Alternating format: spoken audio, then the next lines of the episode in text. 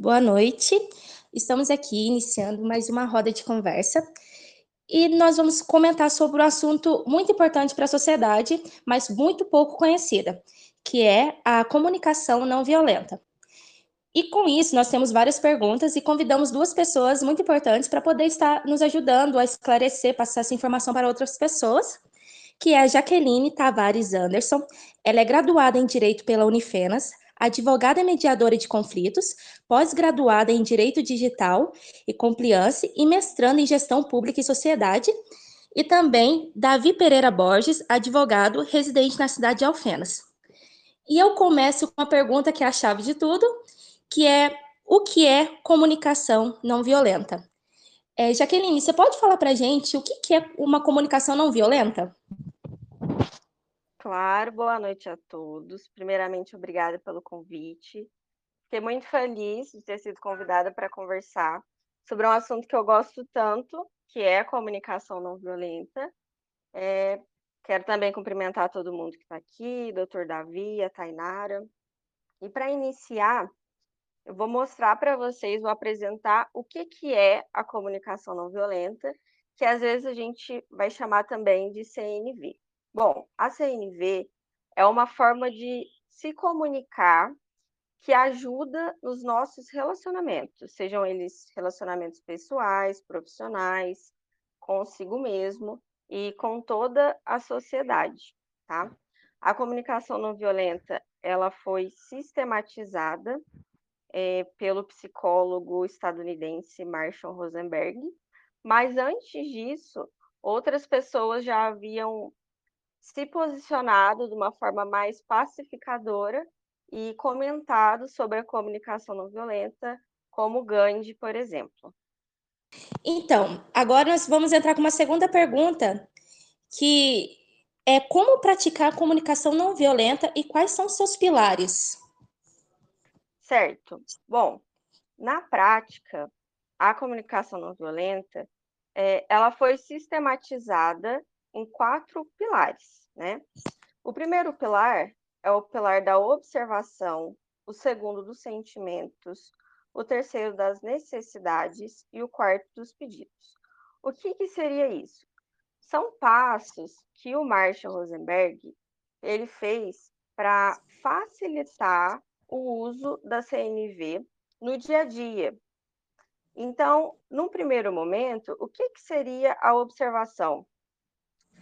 Seria, é, diante de uma situação, a gente aprender a separar o que, que a gente está, de fato, vendo e o que, que são julgamentos que a gente faz.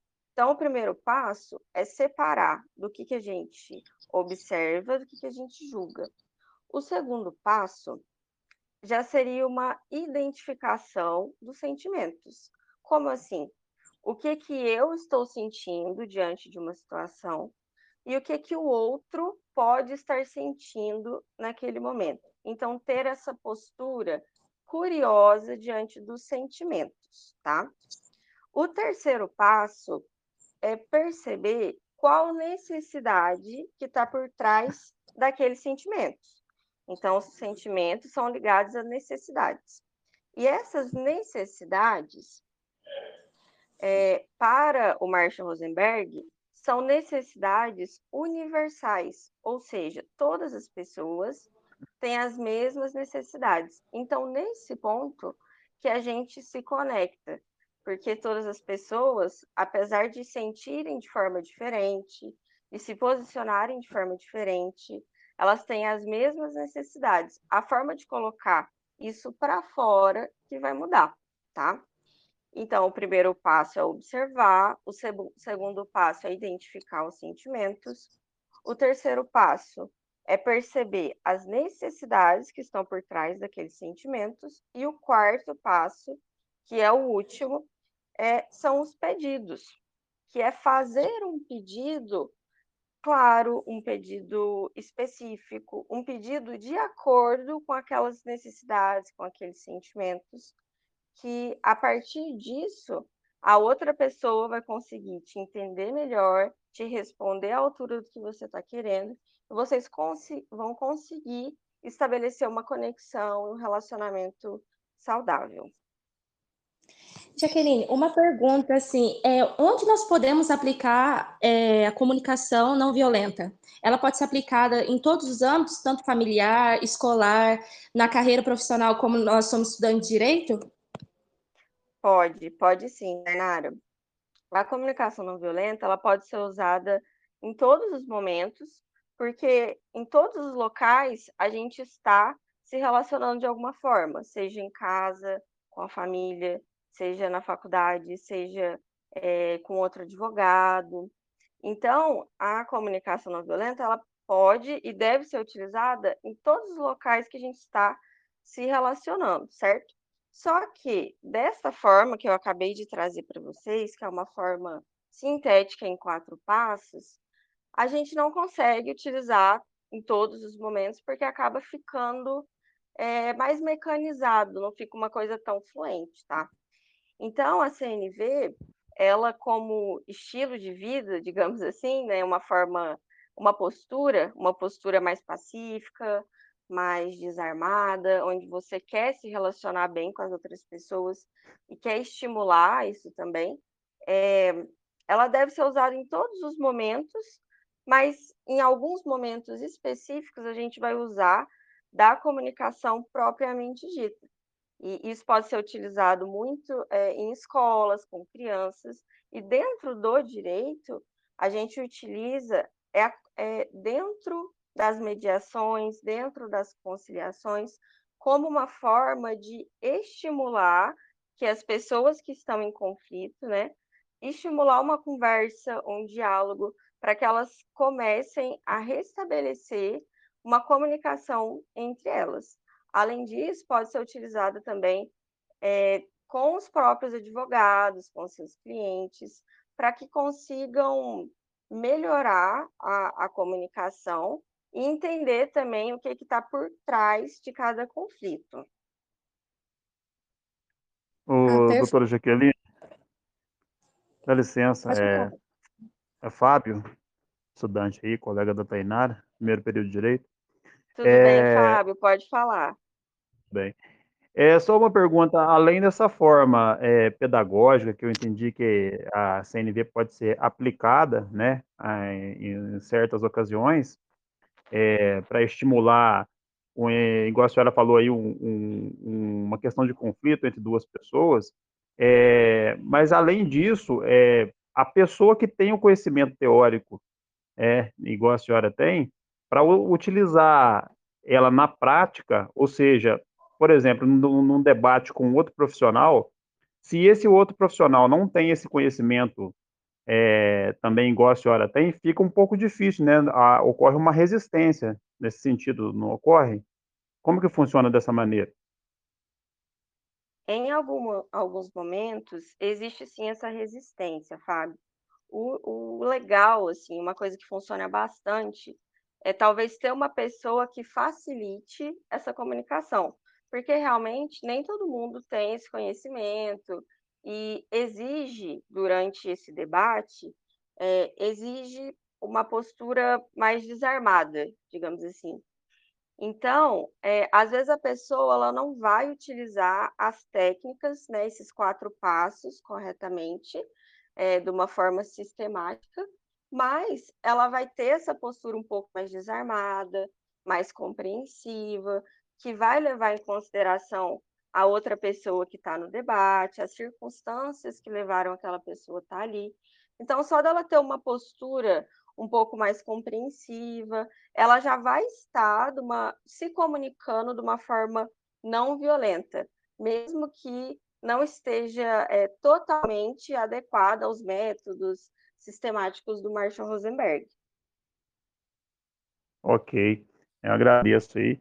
É, e já prosseguindo, a Maria Alice vai fazer uma pergunta agora para o doutor Davi. E eu conheço ele, sei que ele já participou de alguns tribunais de júri aí.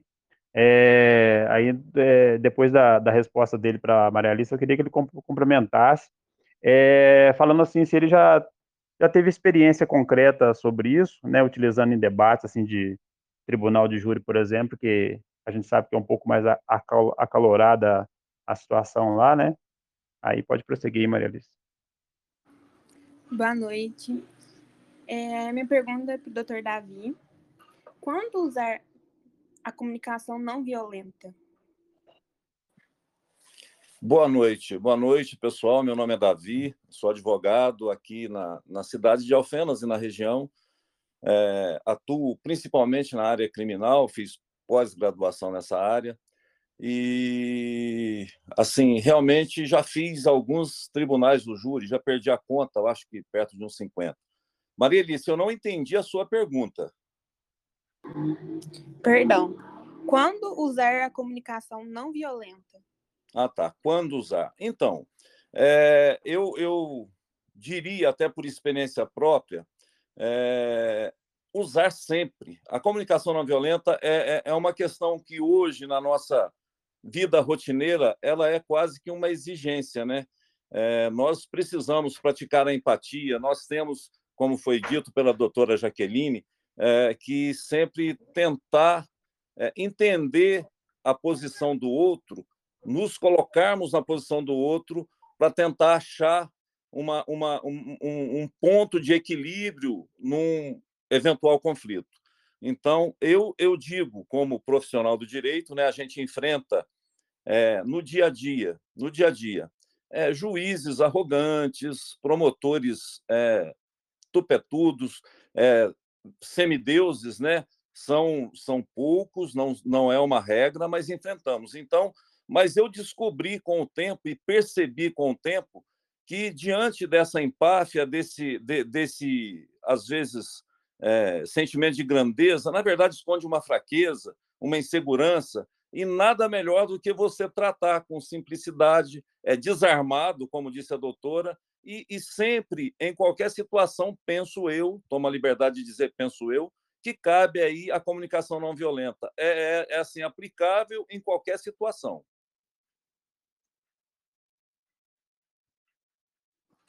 Até mesmo, uma pergunta, até mesmo quando o advogado da outra parte, é, tipo, começa a faltar com respeito, isso pode acontecer?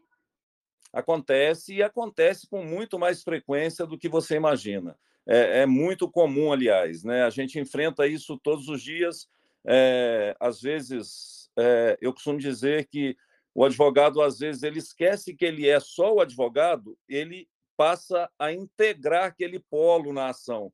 Ele compra para si as dores do seu cliente, e aí a coisa fica muito difícil. Então, acontece, mas eu tenho por postura, e talvez até é, isso decorrente da, da, das pancadas que a gente leva, que você tentar ser pacífico, ser não não ser mole e não ser medroso, mas tentar ser leal. Eu acho que o termo correto seria lealdade, ser leal é, é, dentro do processo, dentro de uma audiência, é, dentro de uma situação de conflito, é, é o melhor caminho e posso garantir para vocês, o resultado é excelente tenho obtido resultados muito bons em termos de, de, de conciliação, em termos de se chegar a um denominador comum é, em conflitos que inicialmente é, dava ares de ser insuperável. Então, cabe sim, acontece e ainda eu tenho comigo que a comunicação não violenta ela cabe sim mesmo numa situação de confronto, de embate.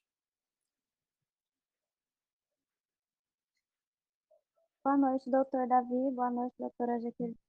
Sou Stephanie, estudante do primeiro período. É, estou ouvindo vocês comentarem é, aí, surgiu uma dúvida. Eu gostaria que vocês pudessem é, abrir um pouco mais a minha mente sobre essa dúvida.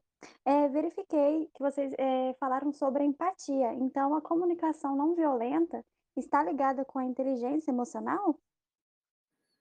Olha, no, no né, vou tomar a liberdade de responder. Me parece que, que, quem tem mais domínio, conhecimento do assunto é a doutora Jaqueline, mas eu já li alguma coisa a respeito também. É, é, procuro é, estar sempre atento a essa questão.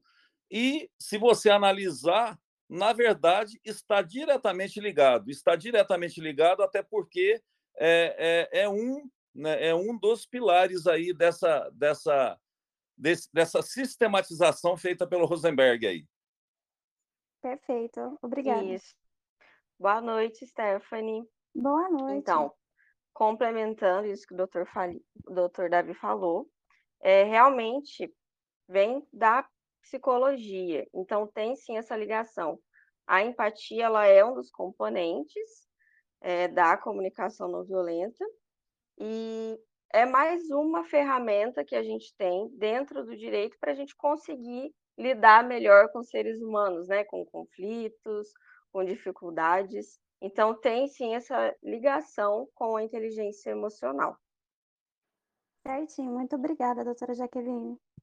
Eu só gostaria de complementar aí, o Fábio me. É, acho que teria me feito uma pergunta, deixado uma pergunta em aberto a respeito é, dessa questão da conversa é, não violenta nos tribunais, sessões de tribunal do júri. É, é, um, é um fator muito interessante, porque no tribunal do júri, e eu, né, eu, eu sou apaixonado pelo tribunal do júri, né, faço por gosto, faço por, por gostar mesmo, e tenho observado na minha pequena experiência de, de, de, de, tribunais do júri que essa conversa não violenta, é, lá diretamente no tribunal do júri, você tem que ter, estou é, falando como advogado com uma pequena experiência, para futuros advogados. Você tem que ter uma, uma, uma perspicácia, é, uma expertise no sentido de fazer a leitura do que está acontecendo. Já teve casos em que eu percebi que a melhor alternativa era ser agressivo e ser e ser assim é, bastante enfático na questão, né? E aí, embora pareça não, não estar havendo uma conversa não violenta, mas é uma forma, é estratégia de, de, de defesa, de, de advogado, de atuação, e em outros casos a necessidade de estabelecer ali uma comunicação muito mais é, é, harmoniosa, muito mais sensata para alcançar o resultado. Por quê? É, o tribunal do júri leva-se em conta os jurados, né? Não é o juiz quem decide, é, o juiz é um mero presidente da sessão, os, os, jurados é quem realmente fazem o julgamento. E aí, o que, que você tem por objetivo? Convencê-los do seu argumento, convencê-los do seu, é, é, da, sua, da sua convicção. E aí é, é, é, é muito, é muito corriqueiro você perceber que o jurado está é, é, rejeitando a sua tese, a sua colocação, e aí você tem que mudar de postura. Mas sim, sim, na maioria das vezes, e eu procuro fazer isso sempre, e volto a dizer, me colocar no lugar do outro e daquele jurado que está ali me ouvindo. Então, sim, é, aplica-se tranquilamente essa, é, é, esses, essa sistematização da conversa não violenta aí para você conseguir o melhor resultado. Boa noite, tudo bem? A minha pergunta vai para os dois doutores aqui presentes, é, que, que, que, a pergunta é: quais são os desafios da utilização da comunicação não violenta? Eu queria exemplo do dia a dia de vocês, se tiver, por favor. Boa noite. Vou eu, sou meio falante, vou eu aqui responder, depois é, a doutora responde. É, na prática, na prática, desculpa, eu esqueci o nome de quem fez a pergunta. É Ana Maria, meu nome. Ana Maria, na prática, Ana Maria, é, essa conversa não violenta a gente acaba aplicando é, no dia a dia em situações tais como a já dita antes, onde você enfrenta um advogado muito petulante, muito arrogante, e nós temos, e aí você tem que ter um equilíbrio emocional para você é, perceber o sentimento que está passando, qual é a, a, situação por trás daquela, daquela postura e você trabalhar isso de forma ordenada e emocionalmente inteligente. Né? A gente enfrenta isso também é, em audiências né, com, com, com promotor que às vezes é meio né, debochado, que às vezes é, é meio que subestima a capacidade do advogado, e também em casos de juízes que às vezes não nos dá aquilo que é nosso por direito, como como como advogado, não respeita as nossas prerrogativas. E eu tenho, por uma pequena experiência pessoal, sempre partido, é, já confesso para vocês que lá no começo eu era muito mais briguento, muito mais é, enfrentador. Eu descobri com o passar do tempo que quando você adota uma postura é, um pouco mais mansa, um pouco mais sensata, leal e firme, é, dentro do propósito da situação, é, o resultado é muito mais, muito mais garantido, muito mais tranquilo. Boa noite, Ana Maria. Eu concordo com o doutor Davi. Eu acredito que essas situações né, que ele elencou trazem realmente o dia a dia da advocacia. É, são situações que a gente tem que agir com mais assertividade, como ele mesmo falou do tribunal do júri, nem sempre a gente vai conseguir atuar é, pelo consenso, mas ter uma postura honesta, uma postura leal, uma postura assertiva, objetiva, tudo isso é uma forma de, de ter uma postura não violenta também, né? Que você está caminhando para melhor solução daquele conflito. E além desses desafios, tem a questão também da aceitação, da, da outra parte talvez não aceitar, então, é, de ter essa postura um pouco mais desarmada, então é mais difícil quando a outra parte não quer, realmente é mais difícil da gente conseguir estimular a comunicação não violenta. E tem, tem os casos também que a isso a gente já vai levar para a conciliação, né, para a negociação daquele direito. Nem todos os casos são permitidos por lei para que a gente negocie, para que a gente concilie, porque é, precisam de uma tutela maior do Estado. Então, por isso, nesses casos especificamente, não, não vai conseguir ter um consenso, mas a postura do advogado vai continuar sendo é, uma postura mais assertiva, mais honesta, não violenta, mesmo que não tenha a conciliação, tá bom?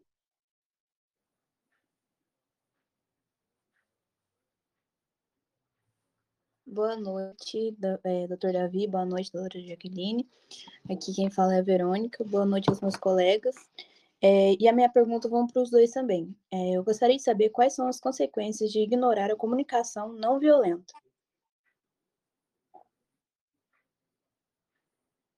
Doutora Jaqueline, pode responder, depois eu, eu falo.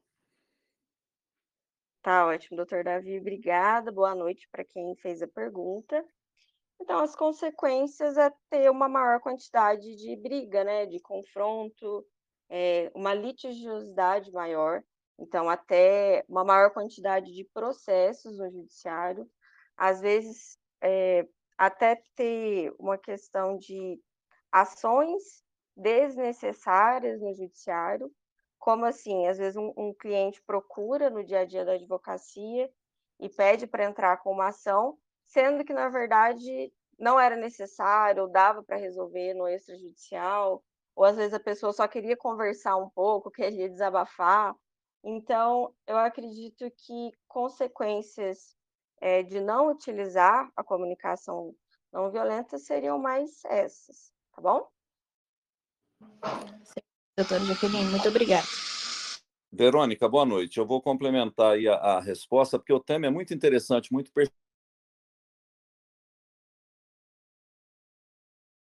É, eu, eu atuo na área criminal por, por gosto e atuo também na área de família, que é uma, uma área que eu também faço também por muito prazer, gosto muito. E digo para você, é, o resultado é muito interessante. Quando você, mesmo quando você pega uma situação de litígio total e você trabalha a questão da conversa não violenta entre as partes, né? Raramente, mas muito raramente, você não consegue trazer a consensualidade é quase sempre. E quando você não se empenha nisso, qual é a consequência?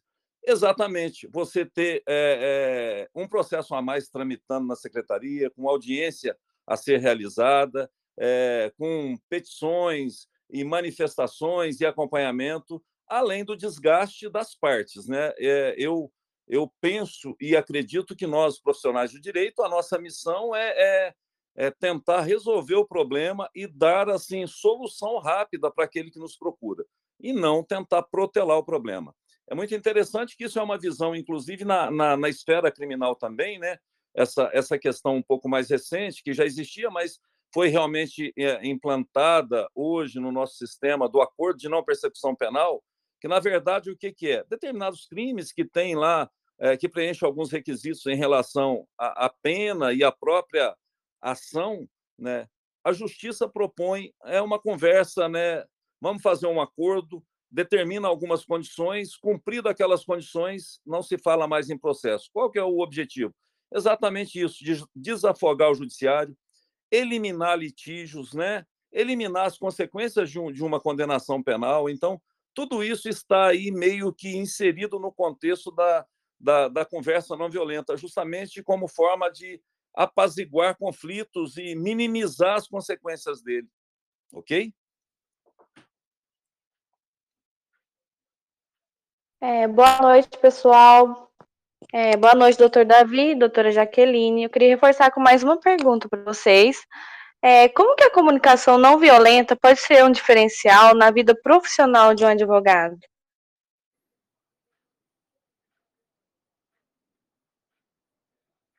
Boa noite, Elara.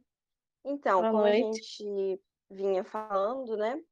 A comunicação não violenta, como diferencial na advocacia, é, ela é uma ferramenta a mais para a gente conseguir lidar com as causas que são trazidas né, no dia a dia. Então, principalmente em questões familiares, entre vizinhos, ou com o patrão, questões que têm um relacionamento né, por trás.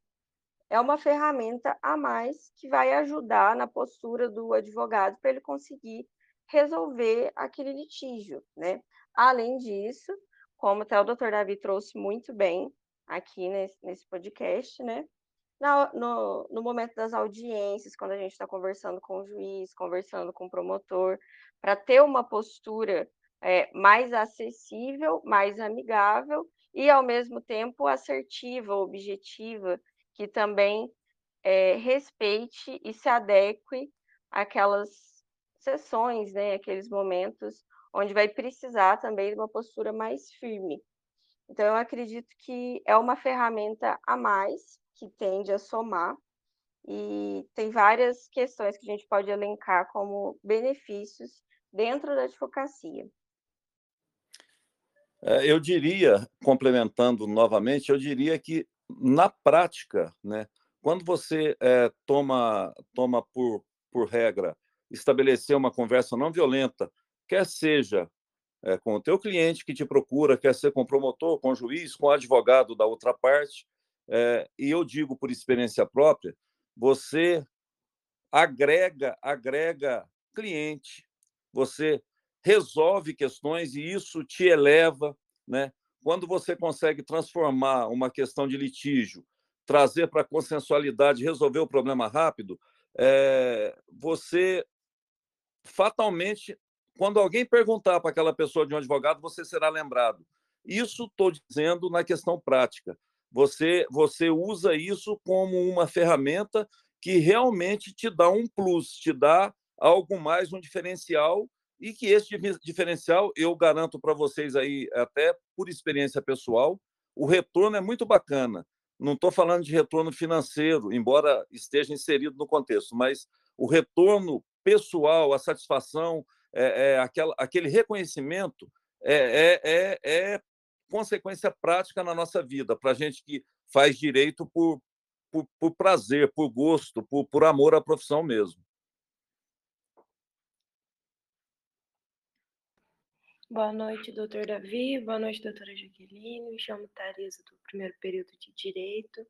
E eu, queria, eu gostaria de saber que como um debate pode ser um exercício de comunicação não violenta. Ô, Theresa, boa noite. É... Todo debate, se pautado pelo bom senso, pela lealdade, pelo respeito com o seu interlocutor, ele é uma oportunidade de, uma, de, um, de um exercício da conversa não violenta.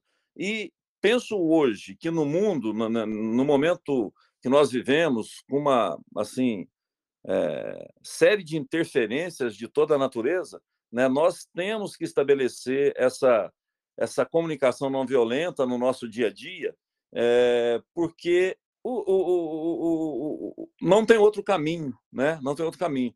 Tudo que você faz quando você parte para um embate, quando você vem pré determinado a não a não aceitar a, a, proposta do outro, a não ouvir, pelo menos, a não respeitar.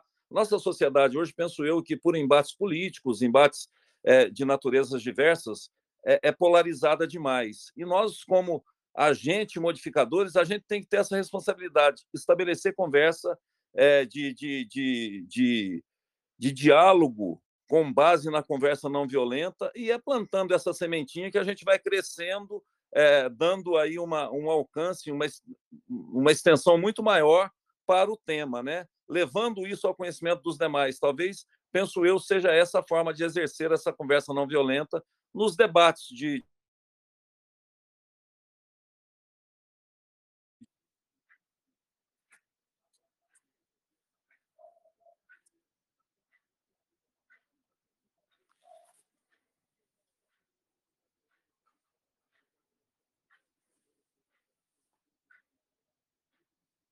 Boa noite, Tarisa.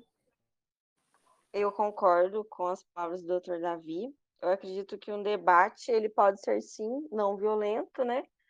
É, de uma forma que as pessoas vão complementar as ideias umas das outras, vão respeitar, vão agir de uma forma mais compreensiva, entendendo o ponto de vista do outro, né? Se colocando um pouco mais no local do outro, no local de fala do outro, e assim um vai ajustando, vai tendo algumas adaptações, e eles vão juntos construindo é, o melhor, né? Naquele momento vai ter uma ajuda mútua a favor de um consenso, ou mesmo que não tenha um acordo, mas pode ser um debate muito produtivo, muito rico, porque eles vão construindo e vão elencando situações que podem favorecer as duas partes.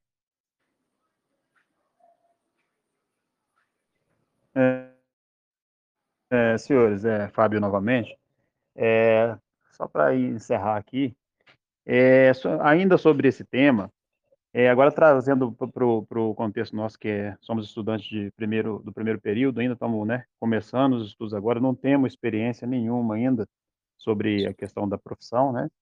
E eu queria é, pedir assim, qual a orientação dos senhores aí a respeito desse tema, para a gente já começar né, é, é, a incluir ele no, no, no, nosso dia a dia a partir de agora, a, a, treinar de certa forma, porque eu sei que isso aí é, é, é um estudo continuado, né, igual a doutora aí, é, ela é especializada nesse, tema, mas eu digo assim, para o nosso contexto agora, qual, qual é a orientação dos senhores aí, já para a gente ir incluindo isso no nosso dia a dia de estudo aí? Ô, Fábio, boa noite. É... Eu, eu né, me atrevo a aconselhar aí o pessoal do, do, do início do curso de Direito, né, é, no que pertine à questão da conversa não violenta, é, já ir trabalhando, né, trabalhando a, a, o íntimo de cada um de vocês, preparando para conduzir as ações de vocês, inclusive no que pertine a, a, ao estudo, ao debate em sala de aula, ao enfrentamento aí das questões que vão sendo colocadas, levando-se sempre em consideração a, a, conversa não violenta. Seria mais ou menos, resumindo em uma pequena frase, né? É, eu posso discordar da sua posição, mas eu vou morrer defendendo o teu direito de pensar diferente de mim. Então, mais ou menos isso. Eu acho que o tom do, do da conversa para o futuro é esse. É, eu posso discordar, mas respeitando o direito daquele que pensa diferente do que eu penso. Mais ou menos isso. E é o que eu sugeriria, né, assim, de forma humilde, a vocês que estão aí nesse início de jornada aí, ok? Eu gostei muito da frase do Dr. Davi. Eu acredito que o caminho é esse mesmo, né? É, saber que mesmo discordando, a gente pode caminhar juntos. E para vocês que estão no começo assim da faculdade, é importante é, olhar para os conflitos, sabendo que eles são naturais, que eles vão existir, que a discordância ela é natural do ser humano, em todos os momentos ela vai existir, e que ela não precisa ser um confronto no sentido de não levar em consideração a opinião do outro ou fingir que o outro não exista, né? Mas pode ter um olhar um pouco mais humanizado, reconhecendo que por trás daquela pessoa que pode até ter errado, ter cometido um delito ou ter feito alguma coisa que te desagrade, mas que também existem sentimentos e necessidades e circunstâncias que levaram a, a situação a acontecer daquela forma. E com isso a gente vai passando a olhar para as pessoas e para os problemas e para as questões sociais e para os processos de uma forma um pouco maior, mas dentro do contexto, assim. Isso faz com que lá na frente, na hora que vocês formarem, né, que vocês trabalhem de uma forma não violenta, de uma forma levando em consideração o ser humano que tem por trás e todas as circunstâncias, né, que ocasionaram. Então essa é a minha dica para vocês hoje. É, perfeito.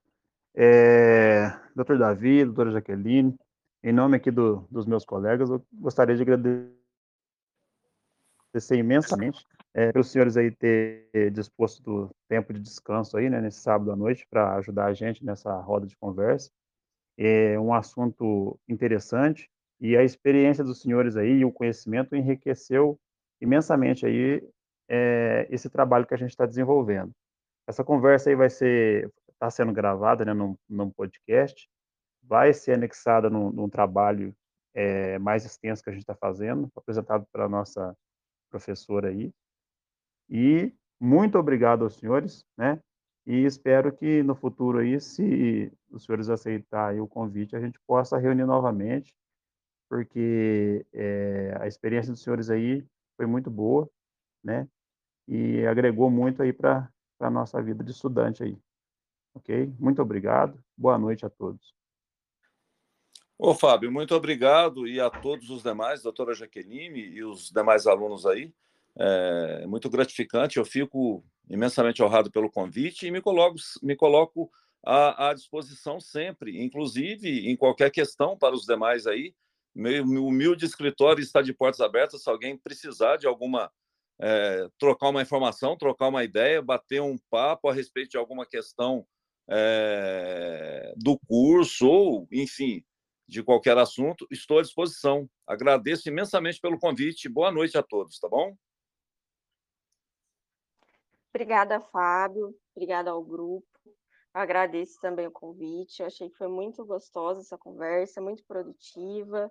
Agradeço também ao doutor Davi. Me coloco à disposição, tá? Sempre que vocês precisarem. É, também estou de portas abertas. E gosto muito de conversar sobre esse tema, sobre outros. Sempre que vocês precisarem, pode me procurar, que eu vou ficar muito feliz de compartilhar com vocês, tá bom? Boa noite, muito obrigada.